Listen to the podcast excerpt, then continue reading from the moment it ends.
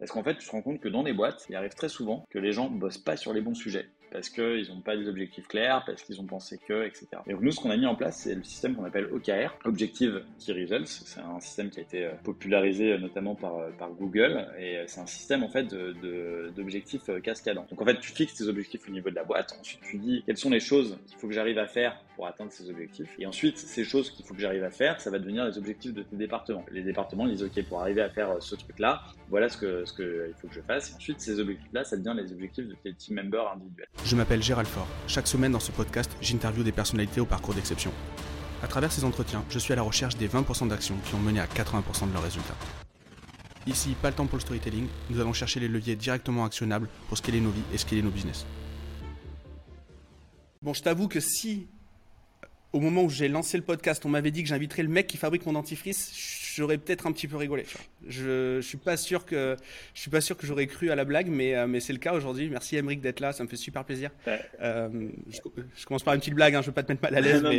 merci Gérald de, de, m'inviter, puis merci d'être un client, du coup, c'est top. Bon super. Est-ce que tu peux te du coup euh, est-ce que tu peux te présenter un peu plus euh, sérieusement que ce que moi je viens de faire Ouais, non, mais écoute, c'était une assez bonne présentation. Donc, je m'appelle Émeric Grange. Euh, moi, j'ai 32 ans. Je suis papa d'un petit Gaspard, marié. Euh, et, et ben, je suis en effet fabricant de dentifrice, de gel douche, de mousse pour les mains, de déodorant, enfin bref, de tous les produits d'hygiène.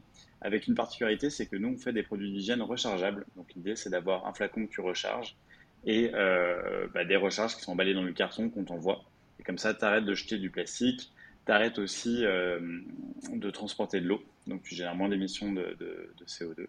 Et globalement, on essaie de mettre en place voilà, un système un peu plus vertueux. Tous les produits sont vendus euh, bah, sur notre site, qui s'appelle 900.care, euh, par abonnement. Super. Et j'ai adoré notre notre call de notre de préparation, même s'il était chaotique, puisque moi j'étais, je rentré de vacances forcé puisque j'étais euh, sur le bassin d'Arcachon et il y a eu les incendies, donc je me suis fait dégager et c'est au moment où on avait notre appel.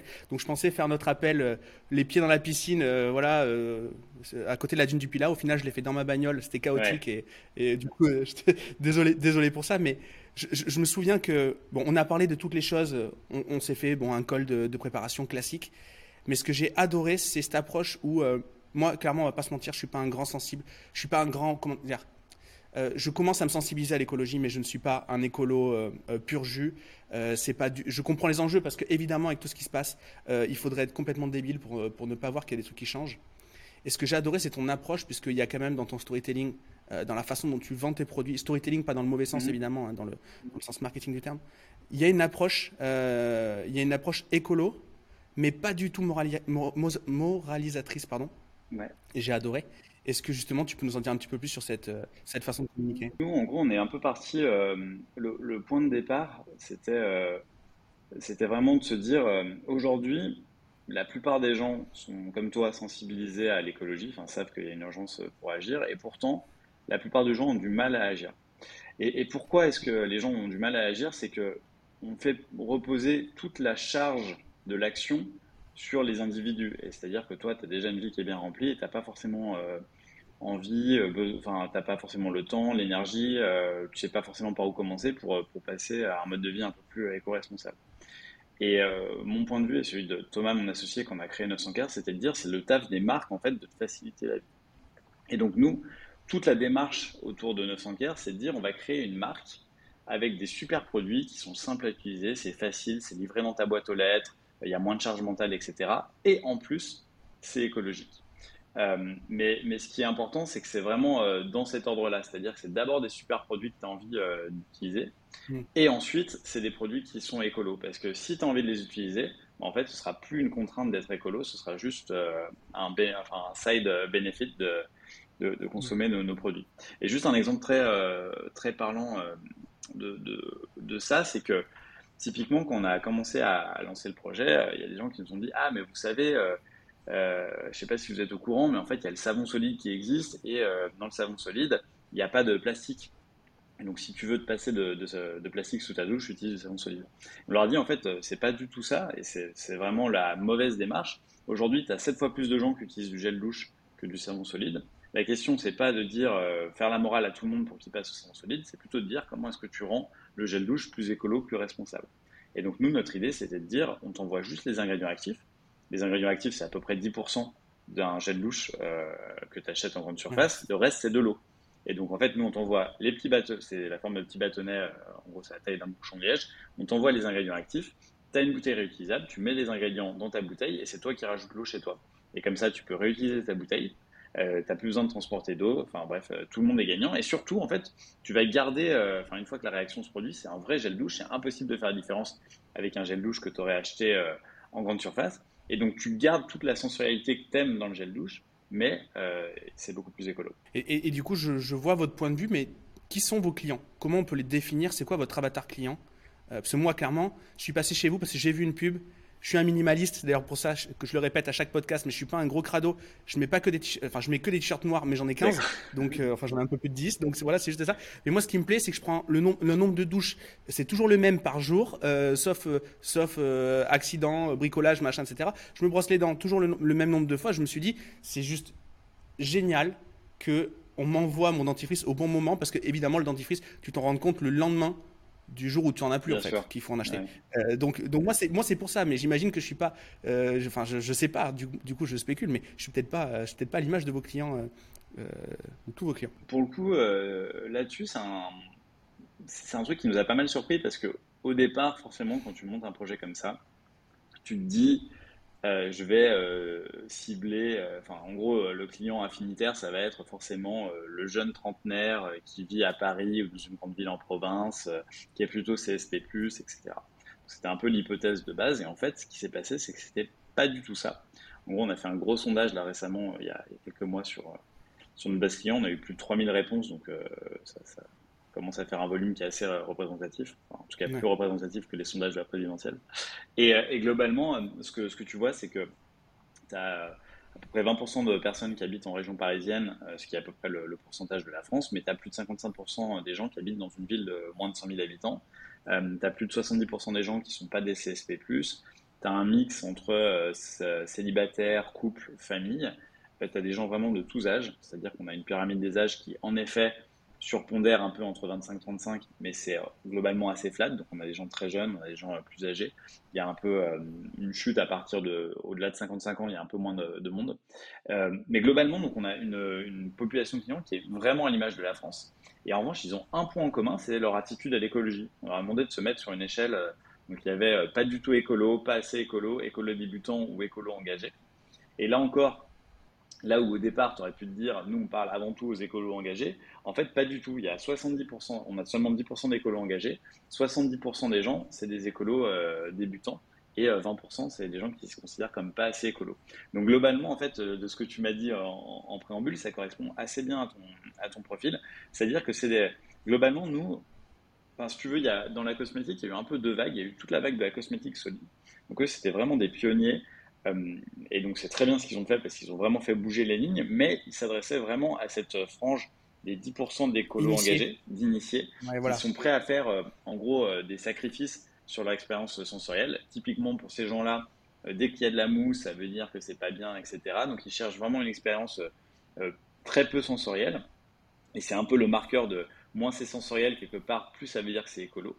Euh, et nous, en fait, on part, part à la, on parle à la catégorie euh, un peu moins engagée que ça, qui ne sont pas encore prêts à faire de sacrifices, mais qui ont quand même une conscience écologique. Et, euh, du coup, on leur offre la, solution la plus facile en fait pour changer leurs habitudes dans leur salle de bain. Et, et, après, ce qui est marrant, ce que tu disais sur, sur l'abonnement, l'abonnement, il y a une partie des gens pour qui c'est un frein. et clairement, euh, tu, le vois, les gens qui n'ont pas encore euh, essayé le produit, euh, ils sont un peu réfractaires à ça. C'est pour ça que nous, on a une offre qui s'appelle le kit d'essai. Tu payes juste, par exemple, un gel douche, c'est juste 3,50€. On t'offre la bouteille réutilisable, on t'offre la livraison.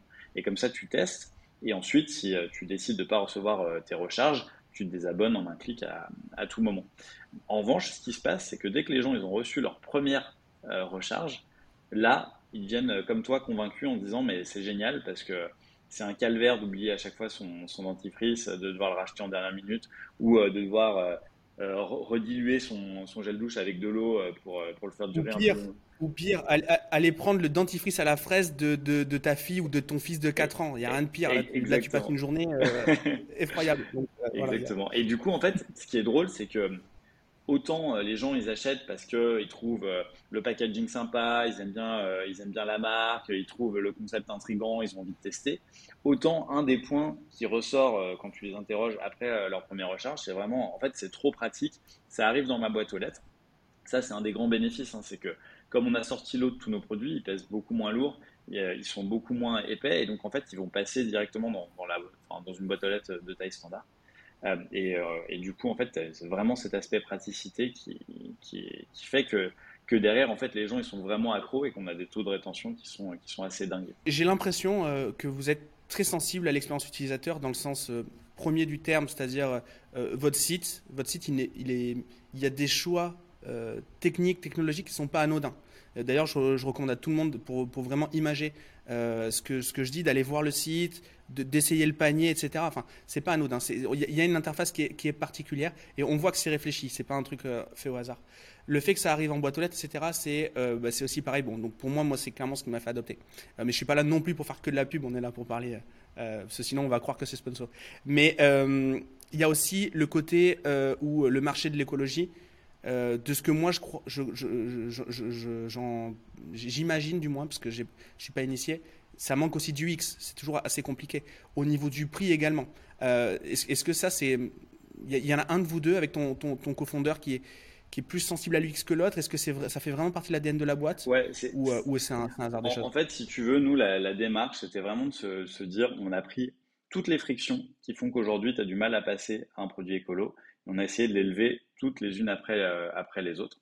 Tu as évidemment une friction autour de l'expérience au sens large. Donc, et ton expérience, elle est de bout en bout, hein. c'est-à-dire euh, bah, le moment où tu commandes, enfin déjà la pub que tu vas voir euh, sur, euh, sur les réseaux, le moment où tu commandes sur le site, il faut que ce soit nickel, il faut que ce soit simple, soit intuitif, la livraison, l'unboxing, l'utilisation des produits, bien sûr, que, sur lesquels on a énormément taffé, on pourrait revenir, on a fait énormément de tests pour être sûr d'avoir un, super produit, toute l'expérience CRM, donc ça c'est un premier pilier qu'on a beaucoup taffé l'expérience sensorielle dont, on parlait, euh, la livraison, etc. Après, tu as un deuxième pilier de friction euh, majeur pour nous, c'était euh, bah, tout ce qui est l'image de marque, la communication.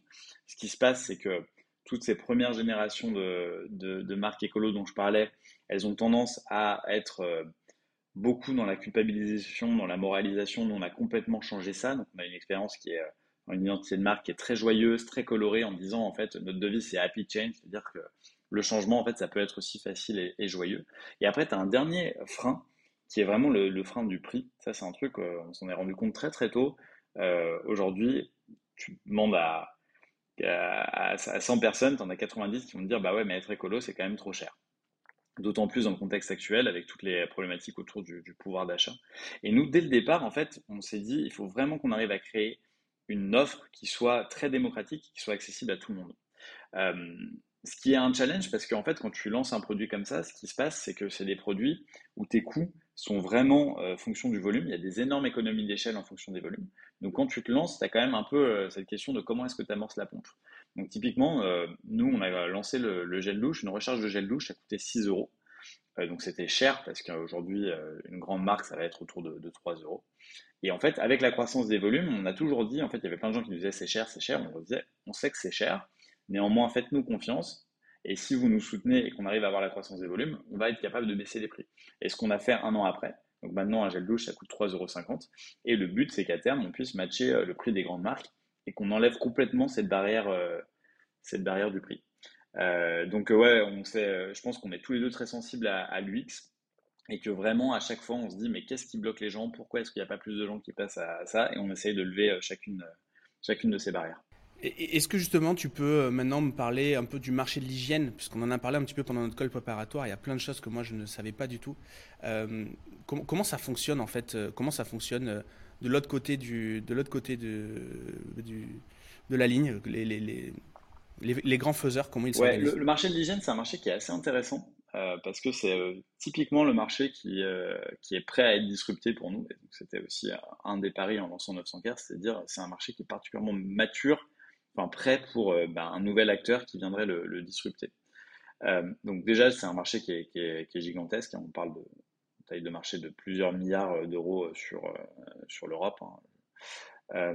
c'est un marché qui est très résilient. donc ça, c'est intéressant, notamment dans des périodes comme celle qu'on est en train de vivre en ce moment. C'est-à-dire que c'est pas les cryptos. Il n'y a pas de, d'effondrement du marché de l'hygiène. Les gens continuent à se laver même pendant le confinement. Donc c'est un marché qui est, très résilient et c'est un marché qui est dominé depuis hyper longtemps par les mêmes 3-4 groupes qui en fait possèdent toutes les marques euh, que, enfin, toutes les marques que tu vas trouver en, surface, globalement, elles sont, possédées par, par 3-4 groupes. Euh, et c'est un marché, en fait, qui, euh, qui, du coup, a eu beaucoup de mal à se réinventer parce que ces groupes-là, ils avaient un peu une, une, rente et ils restaient bah, un peu sur, sur leurs équipes.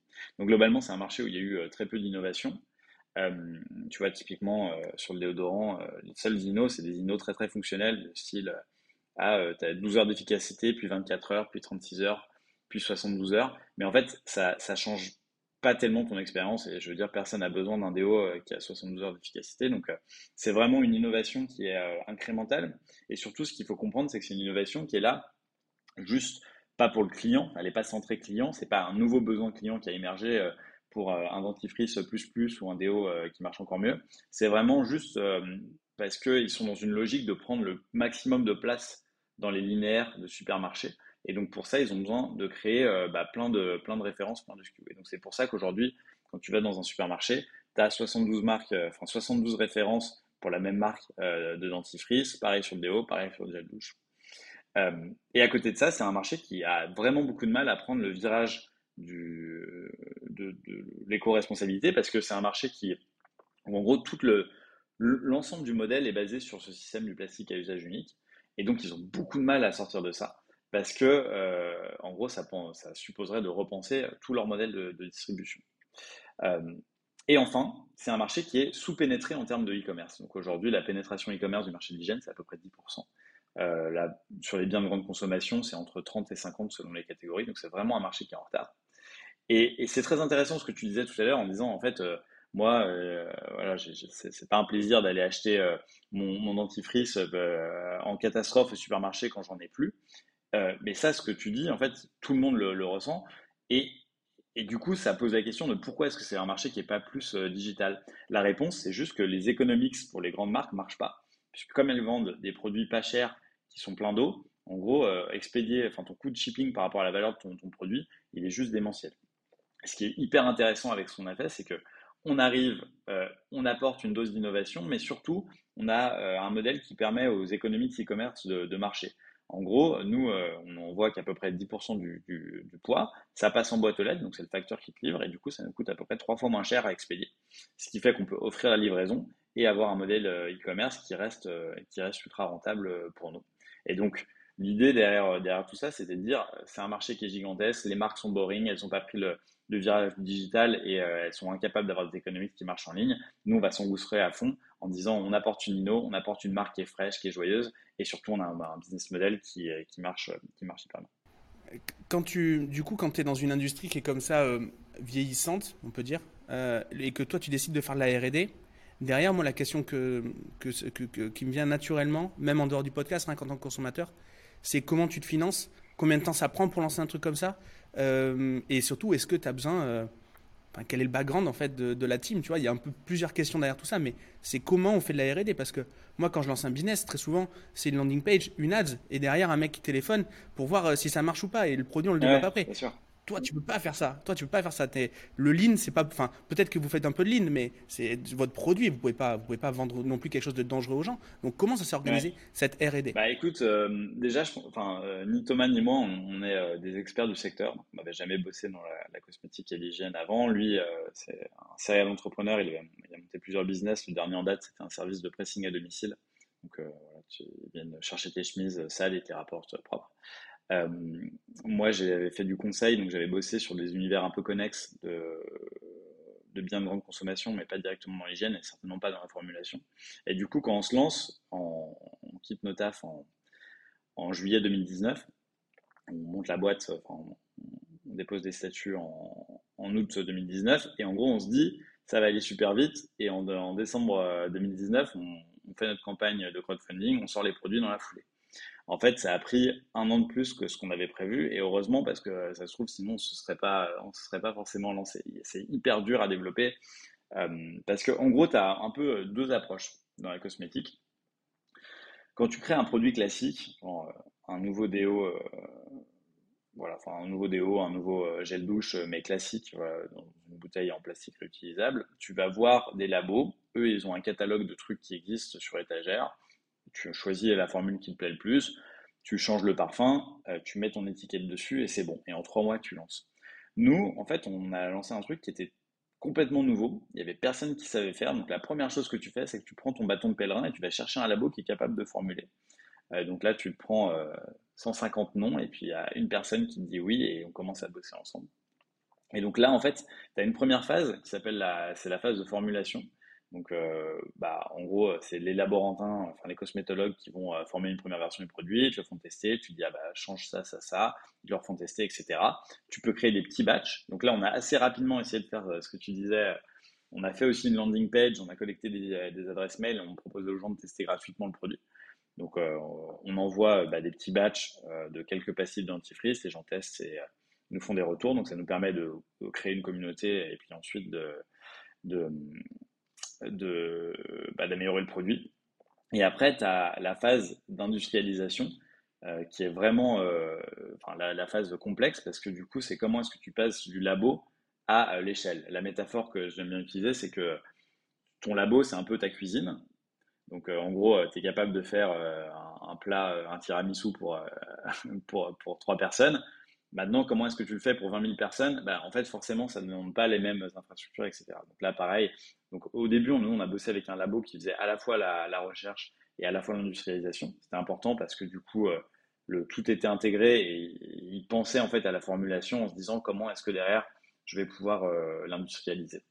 Et globalement, euh, ça demande un peu d'argent. Donc au départ, on a fait une première levée auprès de Friends and Family de quelques centaines de milliers d'euros pour financer ça. Ensuite, on a fait une deuxième étape pour lancer la production, où là, on a fait de la pré-vente. On est passé sur une plateforme de crowdfunding qui s'appelle Ulule, puis ensuite KissKissBankBank, où les gens euh, précommandaient les produits. Donc, on recevait l'argent maintenant, et ensuite, on utilisait cet argent-là pour payer la, première prod. Donc, ça, ça nous a permis de, lancer la, première prod. Et ensuite, on a pu tout livrer, lancer le site. Et là, euh, en gros, on avait déjà amorcé la pompe, donc on a pu euh, commencer à créer les premiers batchs avec l'argent qu'on a généré. Euh, et puis derrière, pour passer encore plus à l'échelle, là, on a fait une grosse levée de, 10 millions d'euros il y a à peu près un an pour, pouvoir, pour pouvoir accélérer. notamment sur la, le développement de, l'outil industriel. par exemple, on a créé des machines spécifiques pour créer nos bâtonnets de gel douche, mais aussi sur la R&D où on a tout internalisé. Et donc là, juste en face de moi, j'ai notre, j'ai notre labo de formulation. Donc maintenant, on a, on a des cosmétologues en interne et on fait 100% de notre formulation parce qu'on s'est rendu compte que c'est tellement important de pouvoir tout maîtriser que qu'on préférait l'avoir en interne. Et ton retour d'expérience entre le, crowdfunding, je sais pas si tu en avais déjà fait avant, et, la levée, du coup, donc deux façons de se financer différentes, tu as deux étapes différentes de la boîte. Tu as trouvé des. Hum, il y a quand même des choses qui se répètent dans la façon de s'organiser, parce que j'imagine le crowdfunding, tu peux aussi viser, alors je sais pas si c'était ton cas, mais des gens qui vont racheter plus tard, donc du coup commencer à créer une base client. Euh, comment, comment tu peux, voilà, si tu dois nous faire un résumé rapide de ces deux étapes-là. Euh, pour, moi, c'est deux étapes qui sont très très différentes. Alors là, quand je dis crowdfunding, hein, c'est vraiment un système de prévente. Je parle pas de crowd equity, c'est-à-dire que les gens n'achetaient pas des actions, juste ils précommandaient les produits euh, pour les recevoir plus tard. Et, et, en fait, ça, c'est vraiment pour moi une campagne marketing. Donc, tu as raison, c'est des futurs clients, c'est comment est-ce que tu, tu vas euh, fédérer une base de futurs clients. Et donc là, c'est beaucoup plus sur des leviers euh, émotionnels quelque part, en racontant ton histoire, en leur disant, bah voilà, nous, on a cette vision, on se dit que le marché de l'hygiène, il marche sur la tête, on dit que qu'on a une meilleure euh, solution qu'est la recharge. On pense que la recharge, ça devrait être la nouvelle norme et que tout, le monde devrait y passer. Et si vous pensez comme nous, en fait, ce qui nous aimerait beaucoup, c'est que vous acceptiez de payer maintenant et de recevoir vos produits dans six mois, parce que ça nous permettrait, ça permettrait de donner vie à ce projet. Et ça, ça a super bien marché. On a battu en fait les records de financement sur les deux plateformes pour un projet euh, hygiène beauté. Donc c'était vraiment un énorme, un énorme carton et ça a vraiment résonné avec les gens.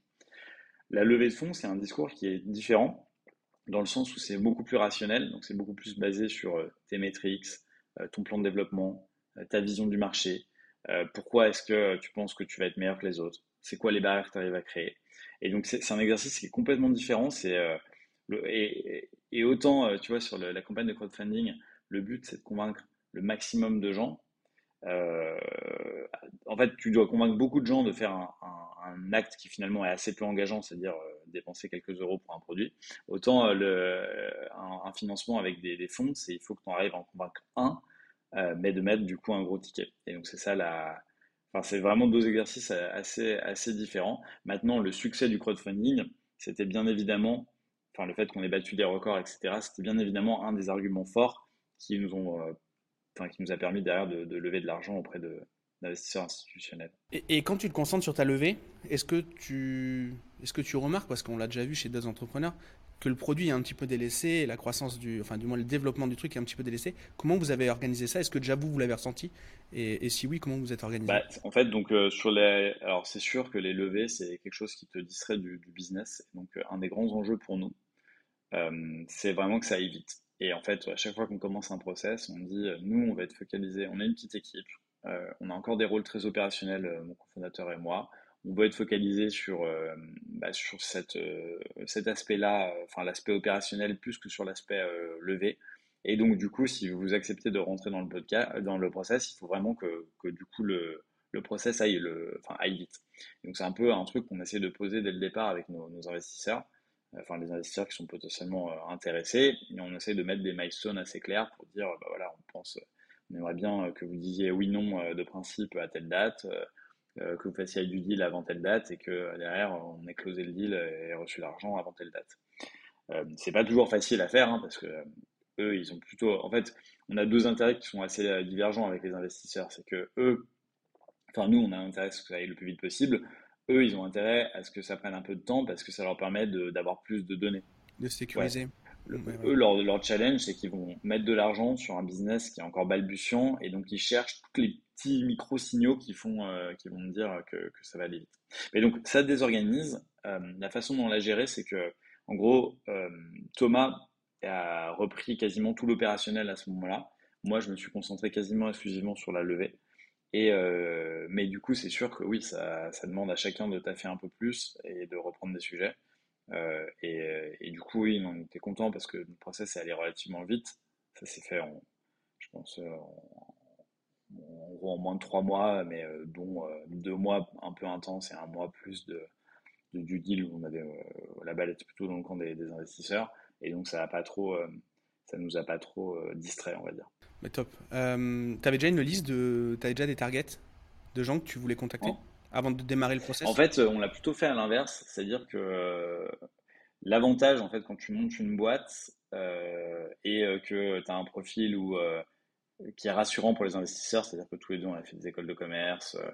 Thomas, il avait déjà monté plusieurs boîtes, donc, et dont la dernière qu'il avait revendue à 5 à sec. moi, j'étais, j'avais un profil de. Je travaillais avant dans un cabinet de conseil, le BCG, qui, est assez, assez prestigieux donc c'était un duo qui, rassurait les entrepreneurs, et ce qui fait qu'en fait, tu as beaucoup de inbound quand ça, ça se passe. Donc tu as beaucoup de gens qui te, contactent proactivement. Souvent, hein, c'est les juniors des, fonds de, venture capital, euh, dont le, taf, c'est de passer leur vie sur LinkedIn pour voir les boîtes qui se montent. Mais du coup, en fait, on avait commencé. Euh, ça, c'est pour le coup un conseil que je peux donner à tout le monde c'est euh, si vous avez prévu de, un jour de faire des levées, essayez au maximum de garder, enfin de nouer des liens avec, avec des investisseurs. Donc en fait, on avait euh, bah, un pool d'investisseurs avec qui on échangeait. Euh, et, euh, et, comme ça, ça a vraiment amorcé la pompe.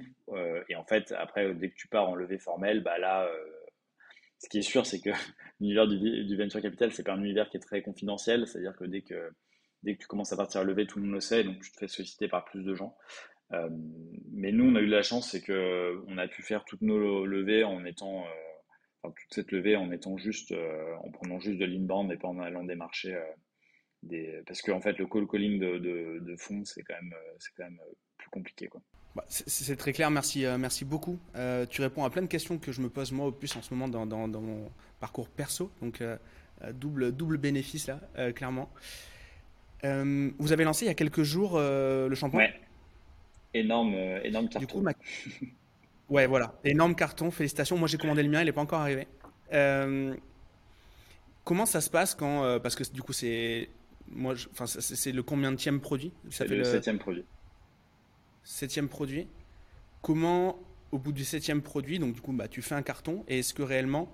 Euh, ce que nous on ne sait pas, est-ce que ça s'est mieux passé à le développer que les autres? Est-ce que, est que vous aviez, est-ce que vous avez réussi quand même à capitaliser sur les expériences précédentes, même si c'est d'autres produits Est-ce qu'il y a des raccourcis qui ont été pris? Alors, c'est sûr que tu progresses de produit en produit, mais en fait, déjà, si je prends un peu de recul, au départ, euh, nous, nos premiers produits qu'on lance, enfin, comment est-ce qu'on choisit nos produits? On se dit, c'est quoi les produits qui sont dans toutes les salles de bain et où il y a du plastique à usage unique? C'est pas plus compliqué que ça.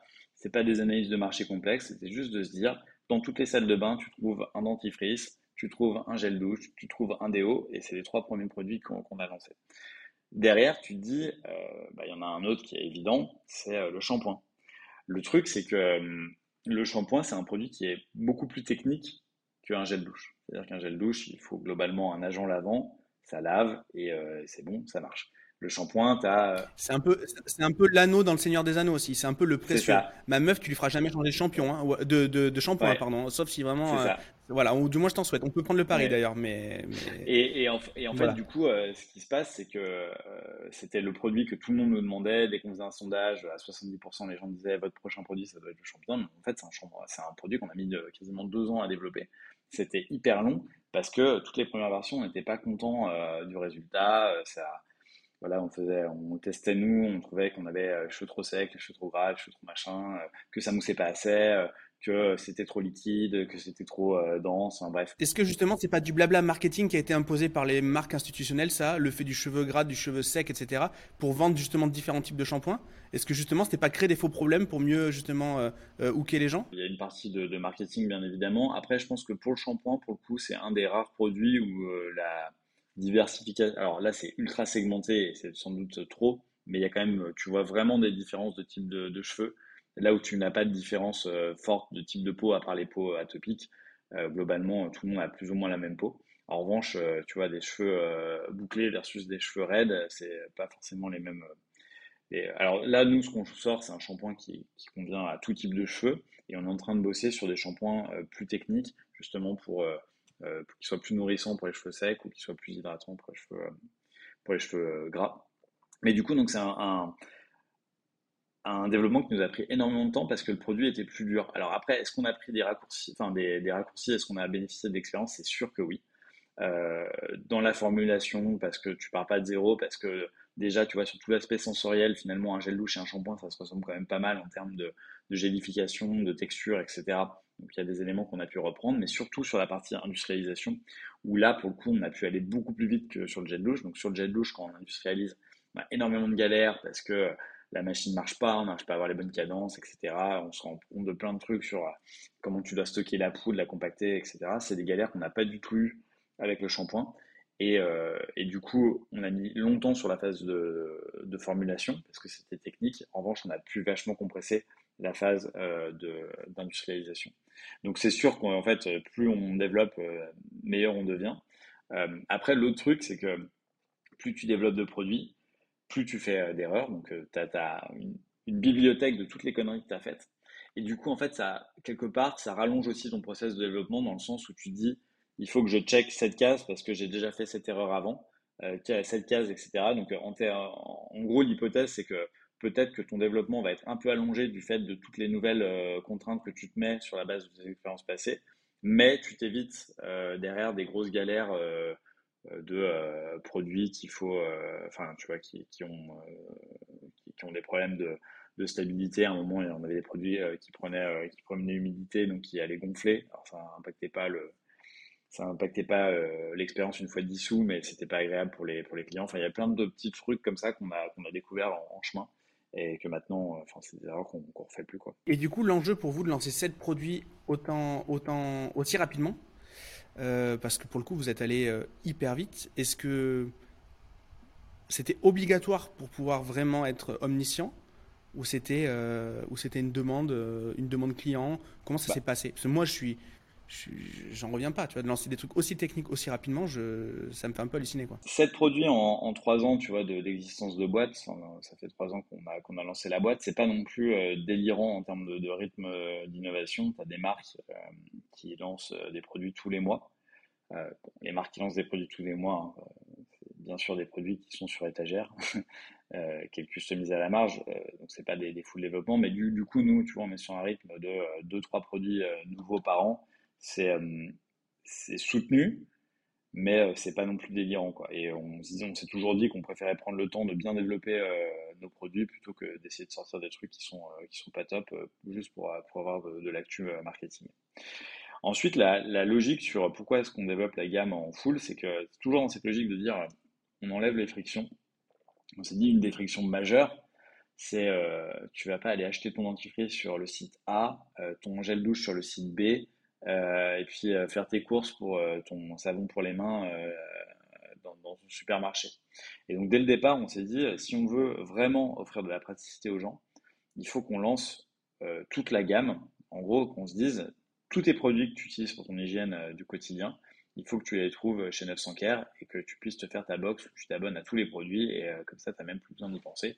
Et tu, en fait, enlèves, euh, tu vois, ta charge mentale de toute cette partie-là, tu la poses et tu, la, tu nous la confies. Donc, c'était la vision dès le départ. On est encore dans l'UX, en fait. Hein. On est encore dans une thématique UX. On est, on est 100% dans une thématique UX. Et pour être tout à fait transparent aussi, l'autre, le, pendant de ça, c'est qu'il y a aussi une, problématique économique. C'est-à-dire que nous, on a fait le choix de vendre des produits euh, le moins cher possible, en tout cas, euh, en gros, ce qui nous permet de quand même gagner notre vie, mais le moins cher possible. Euh, ce qui fait que, et, on a fait le choix d'offrir la livraison quoi qu'il arrive. Donc bien sûr, on a des économies sur les, frais de livraison, néanmoins, tu as un mec qui prépare la commande, tu as le, coût de l'expédition, tu as le coût de la boîte, c'est un, coût fixe par commande. Donc chaque commande, tu pars en fait avec ce coût fixe-là, et du coup, plus tu es capable d'ajouter des produits, plus ton business devient rentable parce que du coup, ce coût fixe, tu vas l'amortir sur euh, un, panel de produits beaucoup plus large, donc un, panel de, un panier moyen beaucoup plus large, versus si tu vends un produit par un produit, c'est très très galère. Et moi, je me pose vraiment, je vois de temps en temps euh, des boîtes qui sont monoproduits, donc au-delà de l'expérience client que je trouve pas incroyable, je me demande vraiment comment ça marche d'un point de vue économique parce que moi, quand je regarde mes chiffres, je sais que si je suis pas capable de vendre 2-3 produits par, par colis, euh, mon modèle, à la fin, il ne tourne pas. Quoi. Hyper intéressant. Merci beaucoup euh, pour, ta, pour ta transparence, c'est très clair. Quand on a préparé ce, cet épisode, tu me parlais euh, de productivité et notamment de rituels. Qu'est-ce que c'est les rituels chez 900 Care? Est-ce que tu peux nous, nous donner quelques insights? Euh, la productivité, c'est un sujet qui est hyper important chez nous. C'est une de nos, nos, dix valeurs de dire on essaie d'être le plus productif possible. Il y a un, sujet qui a été beaucoup couvert par plein de gens, donc j'y reviendrai pas forcément, mais c'est le sujet de la, productivité individuelle. Donc tout ce que tu vas mettre en place pour ta productivité individuelle, donc euh, ton inbox zéro, euh, le fait d'avoir euh, tes raccourcis, tes plages de deep work, etc. Et ensuite, je pense que ce qui est le, niveau d'après, c'est comment est-ce que tu atteins la productivité au niveau collectif. Et donc là-dessus, nous, on a essayé de mettre en place pas mal de, de rituels. Donc on a des règles toutes bêtes, par exemple, on essaie de, favoriser le deep work dans, notre organisation. Donc, quand tu es au bureau et que tu as ton casque sur les oreilles, en fait, personne n'a le droit de venir te déranger. On t'envoie un mail et on ne vient pas t'interrompre. Parce que le pire truc, c'est d'être interrompu toutes les 5 minutes quand tu es en train de bosser sur un truc euh, sérieux. L'autre truc qu'on a mis en place, qui est hyper impactant et qui est assez. Euh, il y a beaucoup de gens que ça intrigue. Et d'ailleurs, aujourd'hui, c'est, je, fais, une entorse à cette règle mais c'est que le mardi, euh, ce qu'on appelle le Ghost Tuesday. Et donc le mardi, c'est normalement une journée que tu consacres à tes tâches de fond, tes tâches de, réflexion. Euh. Donc si tu es notre développeur, c'est une journée qui va passer à coder entièrement. Euh, notre designer, c'est, elle va faire que de la créa. Donc il n'y a pas de réunion et il n'y a pas de mail. C'est-à-dire que tu n'es pas tenu de répondre, enfin, on te déconseille d'envoyer des, d'envoyer des mails, de répondre à tes mails, etc. On a même euh, certaines personnes qui ont un message automatique en disant euh, bah, c'est le mardi, euh, le mardi je réponds pas à mes mails, donc vous répondrai demain, vous inquiétez pas, et s'il y a une urgence, vous m'appelez.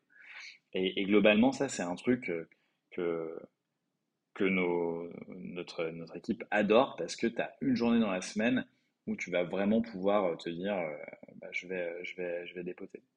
Et après, le troisième truc qu'on a mis en place, c'est que je pense que euh, moi, moi j'aime beaucoup le bouquin La, 25e heure où en, gros euh, il y, a, trois étapes. C'est euh, il y a, je me rappelle plus des étapes, mais en gros il y a quoi faire, comment tu le fais, et ensuite, enfin quoi, décider ce que tu fais, te mettre dans les conditions pour le faire de manière efficace, et ensuite accélérer. Donc te mettre dans les conditions de manière efficace, c'est les plages de deep work, enlever les, notifications, etc. Accélérer, ça va être les raccourcis, comment tu automatises les tâches, etc. Et, la, en fait, ce que, ce que les gens ont du mal, à, quand tu penses à la productivité, tu penses essentiellement à ces deux blocs-là, et tu penses pas à au premier bloc qui est quoi faire. Et en fait, quoi faire au niveau de l'équipe, c'est sans doute, et dans ton rôle de, de cofondateur, c'est sans doute ce qui peut avoir le plus gros impact sur la productivité de ta, boîte. Parce qu'en fait, tu te rends compte que dans les boîtes, il arrive très souvent que les gens ne bossent pas sur les bons sujets, parce qu'ils n'ont pas des objectifs clairs, parce qu'ils ont pensé que, etc. Et donc nous, ce qu'on a mis en place, c'est le système qu'on appelle OKR, Objective Key Results. C'est un système qui a été euh, popularisé euh, notamment par, euh, par Google, et c'est un système en fait d'objectifs cascadants. Donc je vais te donner, je vais te donner un exemple. Par exemple, nous, un des objectifs qu'on a au niveau de la boîte, donc en fait, tu fixes tes objectifs au niveau de la boîte, ensuite tu dis quelles sont les choses qu'il faut que j'arrive à faire pour atteindre ces objectifs, et ensuite, ces choses qu'il faut que j'arrive à faire, ça va devenir les objectifs de tes départements. Donc ensuite, les départements disent OK pour arriver à faire ce truc-là, voilà ce que ce que il faut que je fasse. Et ensuite, ces objectifs-là, ça devient les objectifs de tes team members individuels. Et donc je vais te donner un exemple très concret. Euh, nous, un, des objectifs, c'est de dire euh, il faut qu'on arrive à faire augmenter le nombre de produits par panier. pour faire ça, qu'est-ce qu'on va mettre en place? Bah, on va lancer voilà lancer le shampoing avant telle date on va euh, mettre en place euh, un funnel où euh, dans, dans ton funnel, bah, on va te proposer des produits gratuits, enfin pas des produits gratuits, mais des produits en plus à, acheter. voilà, on va mettre en place un système de CRM où en fait, une fois que tu as acheté, on va te dire ah bah est-ce que tu connais tel produit, tel produit, tel produit? Et après, c'est ça c'est ce qu'on appelle nos key results au niveau de la boîte et ces key results ça va devenir bah, les objectifs de chacun des départements. Donc typiquement le département R&D aura pour objectif de lancer euh, le shampoing avant telle date. Le département tech, il va avoir pour objectif d'améliorer le funnel pour qu'il y ait plus de, cross-sell. Et ensuite, eux, ils vont fixer eux-mêmes leurs leur key results. Donc, euh, typiquement pour la R&D, c'est euh, avoir validé une première version de la formule à telle date, avoir fait les tests réglementaires à telle date, avoir fait les bêta-tests avec nos, clients avec une note de plus de X à telle date, etc. Et ensuite, tu, tu cascades tout ça. Et ça, en fait, ça a été. donc, l'idée, c'est de dire c'est vraiment des. L'idée, c'est vraiment de faire des choix. Donc, tu te mets entre 3 et 5 objectifs au niveau de la boîte, pas plus, et pas 200, euh, tu vois, comme c'est le cas dans beaucoup de boîtes. Et euh, du coup, chaque personne voit exactement comment il contribue aux objectifs de la boîte. Et dès que tu as un truc qui correspond plus aux objectifs de la boîte, là, c'est un signal de te dire, je lève la main en disant, attends, je suis en train de bosser sur ce truc. Est-ce que euh, je suis pas sûr que ça correspond aux objectifs de la boîte? Est-ce que c'est bien la prio et 9 fois sur 10, on va dire, ah ben non, c'est pas la prio, donc arrête de bosser là-dessus et concentre-toi pour bosser. Et ça, tu vois, on l'a mis en place euh, il y a un an. Et euh, franchement, ça a eu un impact mais démentiel sur, sur le business parce que en fait, les gens se, maintenant comprennent exactement euh, ce sur quoi ils bossent. Et on est même allé au-delà de ça, puisqu'au delà de ces cinq objectifs qu'on fait de manière quarterly, on a surtout défini une North Star métrique qui est le nombre d'abonnements. Donc nous, ce qu'on appelle un abonnement, c'est euh, euh, un abonnement à un produit. Donc, par exemple, si toi, tu es abonné au dentifrice ou au shampoing, on va te dire que tu as deux abonnements. Et donc, on s'est dit, nous, le truc le plus important pour nous, c'est de faire augmenter ce chiffre-là. Donc, si tu as un seul truc à retenir, c'est tu dois tout ce que tu dois faire, tu dois voir comment est-ce que ça contribue à faire euh, augmenter ce chiffre-là, parce que ce métrique-là, il est hyper intéressant. il montre ta capacité à recruter des nouveaux clients. Il montre ta capacité à leur vendre plusieurs produits. Il montre ta capacité à bien les retenir et à faire en sorte qu'ils bah, restent abonnés longtemps. Et du coup, c'est un super bon métrique euh, qui nous a vraiment. Euh, et en fait, depuis qu'on a défini ce métrique et que derrière, on a fait euh, tout ce système de Docker qui en découle, on a vraiment eu une croissance. Enfin, ça, a démultiplié la productivité de, de toute l'équipe parce que tout le monde savait, genre, je suis aligné, je vais, tout le monde va dans la même direction tu viens de trahir deux secrets sans le ah savoir, euh, qui vont nous mettre le, bazar avec l'équipe. Toi déjà, parce qu'en fait, à part toi et moi, personne ne sait qu'on tourne le mardi. Donc du coup, maintenant, ils vont le savoir dans ton équipe que tu as pas Et dans mon équipe, Baptiste, du coup, euh, qui nous écoute, euh, qui nous écoutera, euh, va comprendre pourquoi je lui parle d'OKR depuis la fois où on a discuté ensemble au téléphone. Donc du coup, il va savoir qu'en fait, c'est un peu, c'est un peu grâce ou à cause de toi. Lui, il va dire à cause au début parce que c'est lui qui le met en place en ce moment, qui documente tout ça dans la boîte, etc. moi, je dis grâce à toi. Non, mais tu vas voir, Baptiste, il va, il va, il va rapidement être hyper convaincu. Enfin, dès que tu le mets en place et que tu vois les résultats, c'est pas. Après, c'est sûr qu'il y a un travail de pédagogie. C'est sûr que qu'il y a plein de, réticences parce que les gens ne comprennent pas forcément, ils ont l'impression que c'est de l'admin, etc.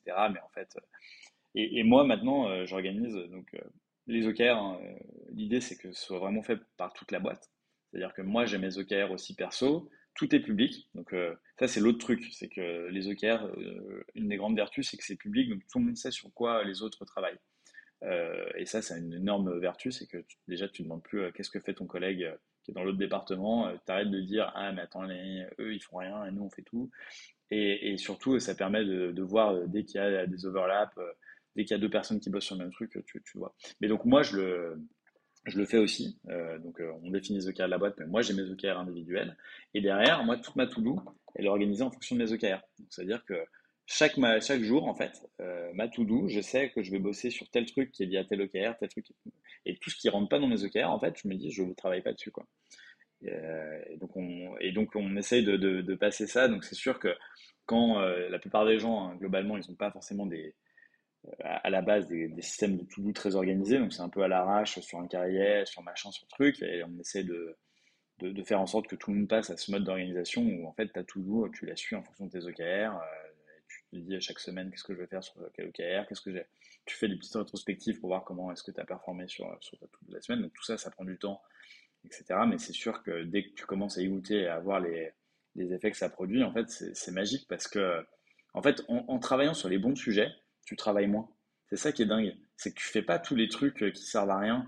Tu passes pas une journée à faire répondre à des mails ou à répondre à des notifs Slack. Parce qu'en fait, répondre à une notif Slack, c'est jamais dans tes OKR, tu vois. Enfin, c'est pas vrai.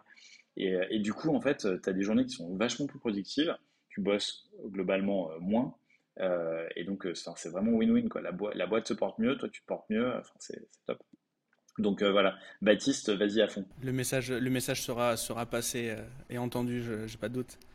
Et, on sent que tu as as une grosse énergie quand tu parles de ça. Est-ce que tu le documentes? Est-ce que tu communiques justement sur des choses qui sont peut-être aussi liées à ton, à ton background aussi de consultant, ton expérience d'entrepreneur, tout ça Est-ce que est-ce que justement, tu, le laisses quelque part, tu le communiques à des, à des confrères start ou pas du tout? Alors, on documente beaucoup. Donc, nous, déjà, on a une culture de, de, la, trace, euh, de la trace écrite. Donc, euh, en gros, on, utilise un outil qui s'appelle euh, Notion, sur lequel on documente tout. Donc, en gros, chaque meeting est documenté, tu as des notes.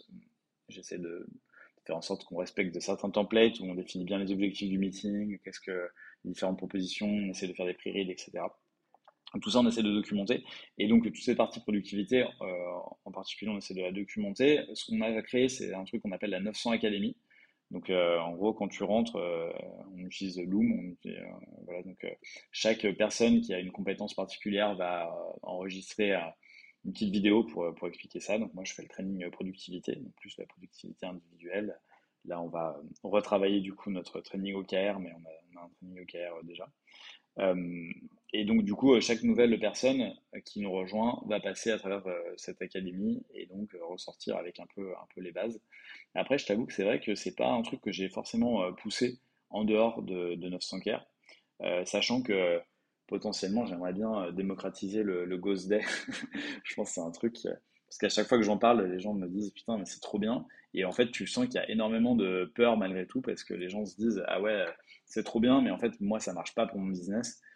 Et mon hypothèse, c'est que, sauf de très rares cas, ça marche tout le temps pour quasiment tous les business.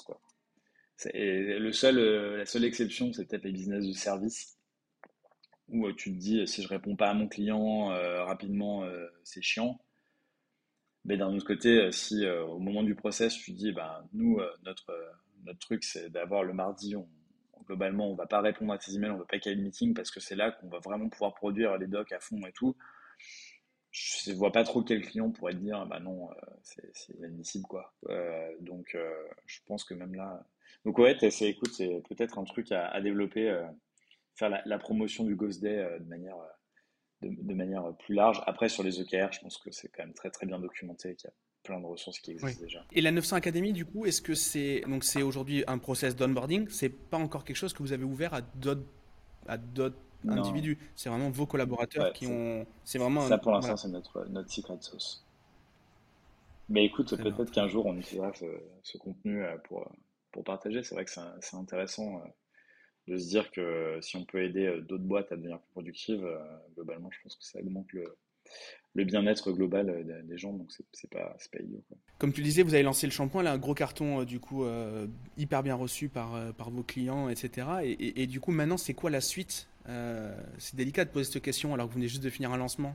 donc, du, coup, du coup, voilà, qu'est-ce qu'on peut, qu'est-ce qu'on peut vous souhaiter? C'est quoi la suite dans les, dans les prochains mois, les prochains OKR du coup, bah, les, les, prochains OKR, en fait, il y en a plein. On a une roadmap produit qui est qui est assez fourni parce qu'il reste quand même pas mal d'autres produits, euh, que ce soit des déclinaisons de produits existants, donc typiquement euh, bah, les nouvelles déclinaisons de shampoing pour euh, différents types de cheveux, des nouveaux types de dentifrice pour pour voilà, blancheur, etc. Donc des, des, des, choses qui nous sont montées par les clients. Donc on a une grosse, grosse roadmap produit.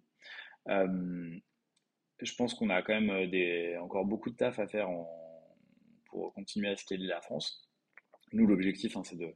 Aujourd'hui, on a une boîte qui est donc financée par, par des, fonds de, de, VC. On n'est pas encore rentable. L'objectif, c'est de montrer que le modèle il est à la fois scalable et rentable en France. Euh, donc là, je pense qu'on a encore euh, bien 12-18 mois avant de, pouvoir euh, penser à atteindre la, rentabilité, mais c'est vraiment un objectif voilà, à moyen terme. Et après, l'autre projet excitant, c'est de se dire que maintenant que la France s'est bien lancée, qu'on a plusieurs dizaines de milliers d'abonnés, qu'on on connaît, enfin, je pense qu'on a vraiment trouvé notre modèle, enfin, pour le coup, on a vraiment trouvé notre product market fit. L'idée, c'est de se dire, est-ce que c'est pas le moment d'aller peut-être plus à l'international? Ça, c'est plus un projet 2023. On commence un petit peu à le tester en mettant de la pub sur les pays francophones, Suisse, Belgique. Ça répond hyper bien. Euh, l'étape d'après, c'est du coup d'aller le faire dans un pays non francophone. Ça demande euh, bah, un peu de taf, de traduction, d'adaptation, etc. Mais, je pense que c'est euh, un, des, un des trucs qu'on aimerait bien faire. On a de la chance, c'est que là-dessus, en fait, c'est tu as, plein de marchés. En fait, si tu regardes les DNVB, sans pointer personne du doigt, mais tu prends, je sais pas, le home care, tu prends la lessive et les pastilles pour la vaisselle et les sprays pour la salle de bain. Aujourd'hui, tu as 12 000 marques qui font la même chose en France, 12 000 marques qui font la même chose au UK et 12 000 marques qui font la même chose en Allemagne. Parce que ce qui se passe, c'est que tu as plein de capacités dans le marché. Tu as plein de faiseurs qui savent déjà faire ces produits, qui ont de la capa, qui n'arrivent pas à occuper toute leur capa avec leurs clients qui sont souvent les marques de distributeurs et qui du coup euh, bah, louent leur capa, enfin vendent leur capa euh, à des petites marques. Ce qui fait qu'en fait c'est très très facile de lancer une DNVB. Ils refont le modèle en fait. Ouais. Ils refont le modèle classique de euh, j'ai un truc que je mets sur l'étagère, venez vous servir, changer, changer de détails. Okay. Et en fait, c'est pour ça que dans ces, dans ces secteurs-là, tu vois une prolifération de marques qui sont très très très similaires et qui font, qui font toute la, la, même chose. Et donc, ce qui fait que globalement, et tu vois ça, par exemple, on l'a vu euh, sur, par exemple, les bars euh, type euh, feed. en gros, tu as un acteur qui est arrivé, qui a réussi à, sur chaque marché, tu as un acteur qui arrive, qui lève un peu d'argent, qui arrive à créer une grosse marque. Ensuite, ils se disent, la thèse, c'est d'aller en Europe. Sauf qu'en fait, quand ils vont en Europe, ils arrivent sur les marchés où il y a déjà un gros acteur qui a aussi levé de l'argent. Et globalement, les coûts d'acquisition augmentent pour tout le monde. Et ça pète les business de, tout le monde. c'est hyper dur dans ces conditions de faire une expansion européenne. Donc je vais faire un long détour pour dire que nous, c'est encore très très différent. Il n'y a pas de concurrent euh, clair et identifié à l'échelle européenne parce qu'il y a toutes ces barrières euh, de techniques, d'industrialisation, de, formulation que nous, on a réussi à lever, mais qui sont très compliquées à lever, par, pour, euh, enfin qui, restent très compliquées à lever et que personne n'a réussi à lever en Europe, etc. Et donc on se dit que là, nous, pour le coup, on a un vrai boulevard. il ne faut pas qu'on tarde trop parce que je suis sûr que ça finira par arriver. Euh, mais on a un vrai boulevard pour se dire, euh, essayons de présenter ces marchés où il n'y a pas encore de, concurrence. Donc voilà, c'est ça les, les, les, gros focus euh, à court terme, faire croître la communauté en France, commencer à plus réfléchir à la, profitabilité et, pourquoi pas une expansion européenne. C'est très clair. Merci beaucoup pour, bah, pour ce, c'est, bah, tout, tout, tout, tout, ce que tu nous as partagé parce qu'il y a énormément, énormément de choses. Euh, je t'ai posé plein de questions. Est-ce qu'il y a une question que j'aurais oublié de te poser par hasard? Celle que tu aurais bien aimé, euh, euh, sur laquelle tu aurais bien aimé débattre ou, ou, juste, ou, juste échanger? Écoute, une question, pas forcément une question, mais écoute, un sujet sur lequel, qui me taraude un peu en, ce moment et sur lequel j'ai envie de, pousser un peu plus, c'est plus une question réglementaire.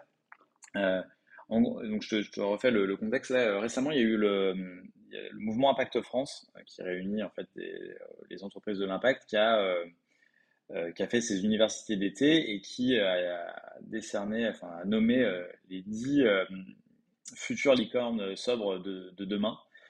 dont, dont nous. Donc c'était intéressant. Moi, je, suivais le mouvement de loin, mais j'étais pas, je m'étais pas forcément beaucoup penché sur, sur ce qu'ils faisaient. Et du coup, vu qu'on avait été nommé, bah, je me suis un peu plus intéressé.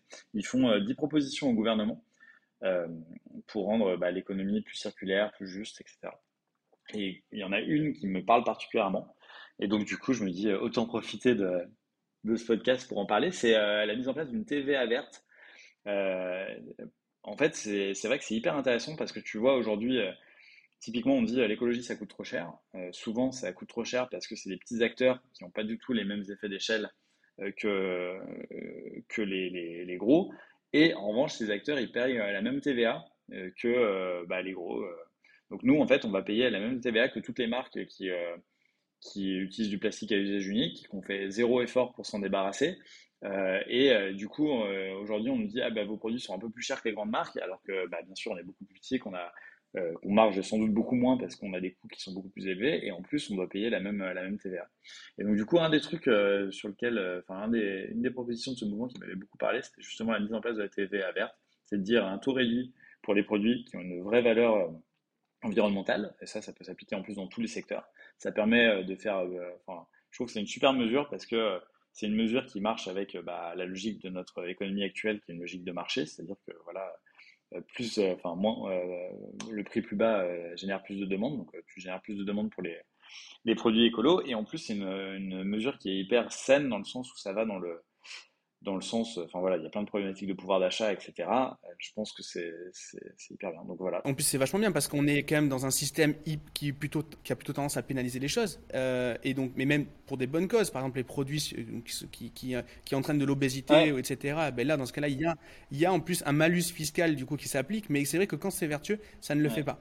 Et je crois qu'il y a certains fonds maintenant qui ne s'adressent justement qu'à des boîtes comme la tienne, des boîtes qui ont un impact euh, écologique. Donc ça, ça c'était fait de manière privée. C'est intéressant en effet que, le, public s'y intéresse. Donc du coup, euh, du coup tu penses qu'ils vont mettre ça en place comment, quand? Est-ce qu'il est qu'il y, a déjà, euh, y a déjà une roadmap sur cette idée de TVA verte? Je sais pas, mais euh, du coup, je vais essayer de creuser un peu plus.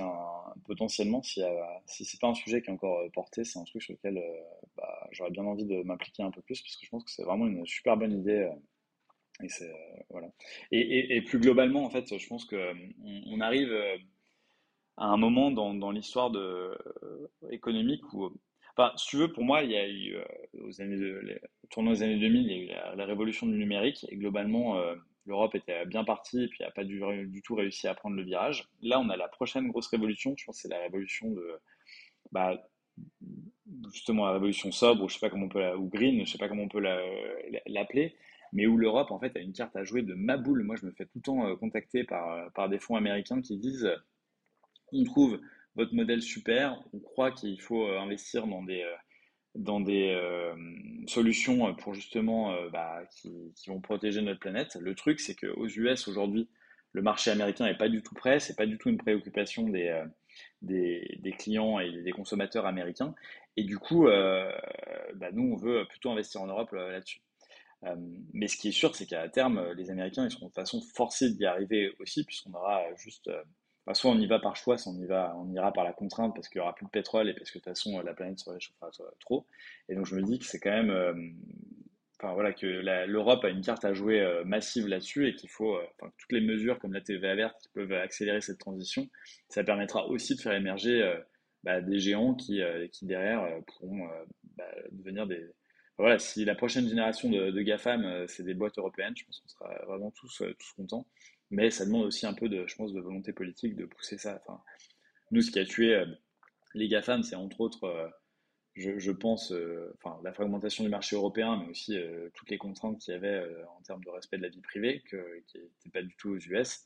Et, du coup, les US ont pu vraiment faire émerger des, géants. Bah, je pense que voilà, il y a, il, y a il faudrait qu'il y ait un peu plus de volonté politique d'accélérer cette transition en, Europe, parce que je pense qu'il y a une carte à jouer qui est, qui est massive.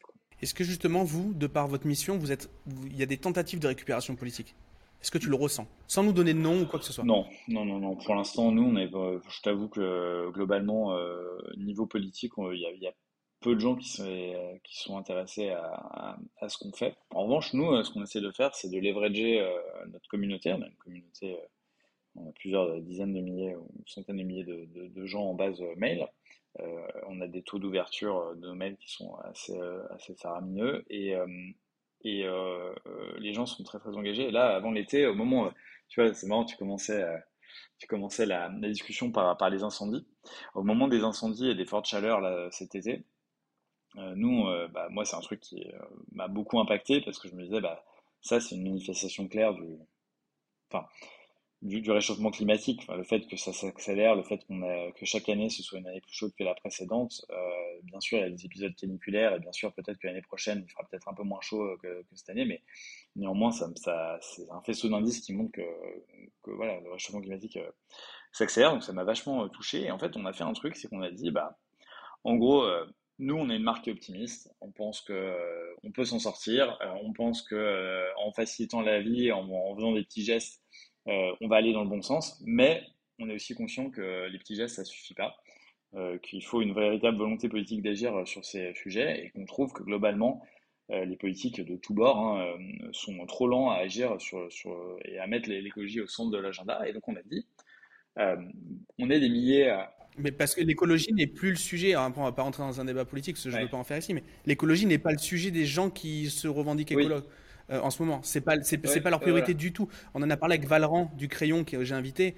Euh, c'est des causes sociétales qui intéressent les écolos aujourd'hui. Ce n'est plus l'écologie et c'est juste un c'est juste un alibi l'écologie euh, pour les écolos. C'est un challenge. Enfin que ce soit les Verts, mais que ce soit tous les autres. Enfin voilà, Macron qui qui dit mec de planète green again. En fait derrière il n'y a pas encore. Enfin il y a eu quelques initiatives mais, mais, mais sans doute pas, pas assez par rapport aux défis qui nous attendent. Et donc, ce qu'on a fait, c'est qu'on a dit, on a envoyé une un mail à tout le monde, on a dit, nous, c'est un truc qui nous inquiète, on sait que c'est un truc qui vous inquiète aussi, on est plusieurs milliers à suivre cette newsletter, enfin, plusieurs dizaines de milliers à suivre cette newsletter. Ce qu'on vous propose, c'est écrivez à votre député. donc, voilà le lien pour trouver l'adresse mail de votre député. Voilà un mail préécrit pour leur dire que ça nous inquiète et qu'il faut qu'ils prennent ça en compte dans leur.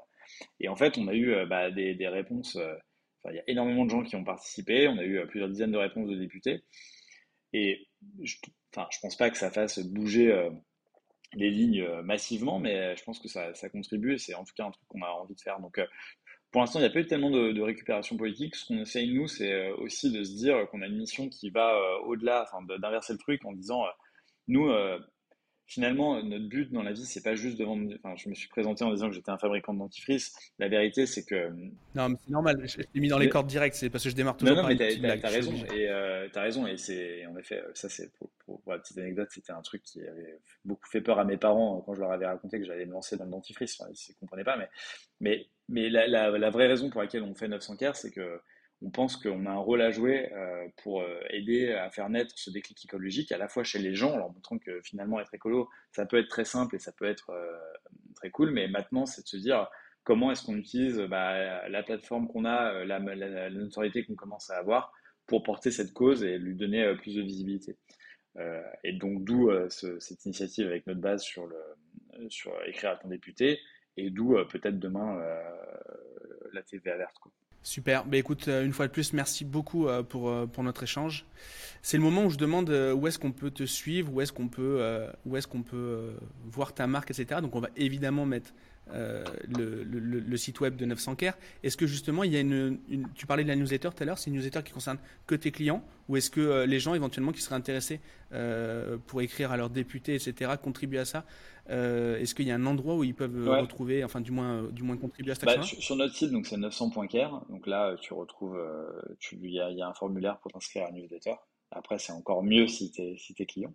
Mais, euh, et après, non, pour nous suivre, vous pouvez nous suivre. Bah, on est assez actif sur LinkedIn, moi en perso et à 900 care. on est, enfin, on poste beaucoup sur LinkedIn. Moi, je, t'avoue que je réponds quasiment à aucun mail LinkedIn parce que ça fait partie des choses que que je dépriorise. Donc voilà, si jamais il y a des gens qui m'ont écrit et que je n'aurais pas répondu, c'est pas que je suis un salaud, c'est juste que j'ai dépriorisé ça pour, pour, protéger mon temps. Euh, et après, on est actif aussi euh, sur Instagram et sur TikTok. Donc euh, voilà, on essaie de couvrir un peu toutes les plateformes pour porter notre, notre message. Bah super, bah, on mettra tout, tous les liens bah, dans, les, dans les notes de l'épisode. Une fois de plus, merci beaucoup, c'était vraiment un super... J'ai passé un eh ben, super moi aussi. Merci beaucoup de m'avoir invité. J'ai appris plein de trucs. cool. Bah, trop bien. Euh, je souhaite à tout le monde une bonne journée. Émeric, bonne journée. Euh, bon Ghost Tuesday, du coup. Très bon Ghost Tuesday à euh, tous. J'espère que vous serez nombreux à ne pas prendre de meeting et de mail les mardis matin. À bientôt. ciao, ciao.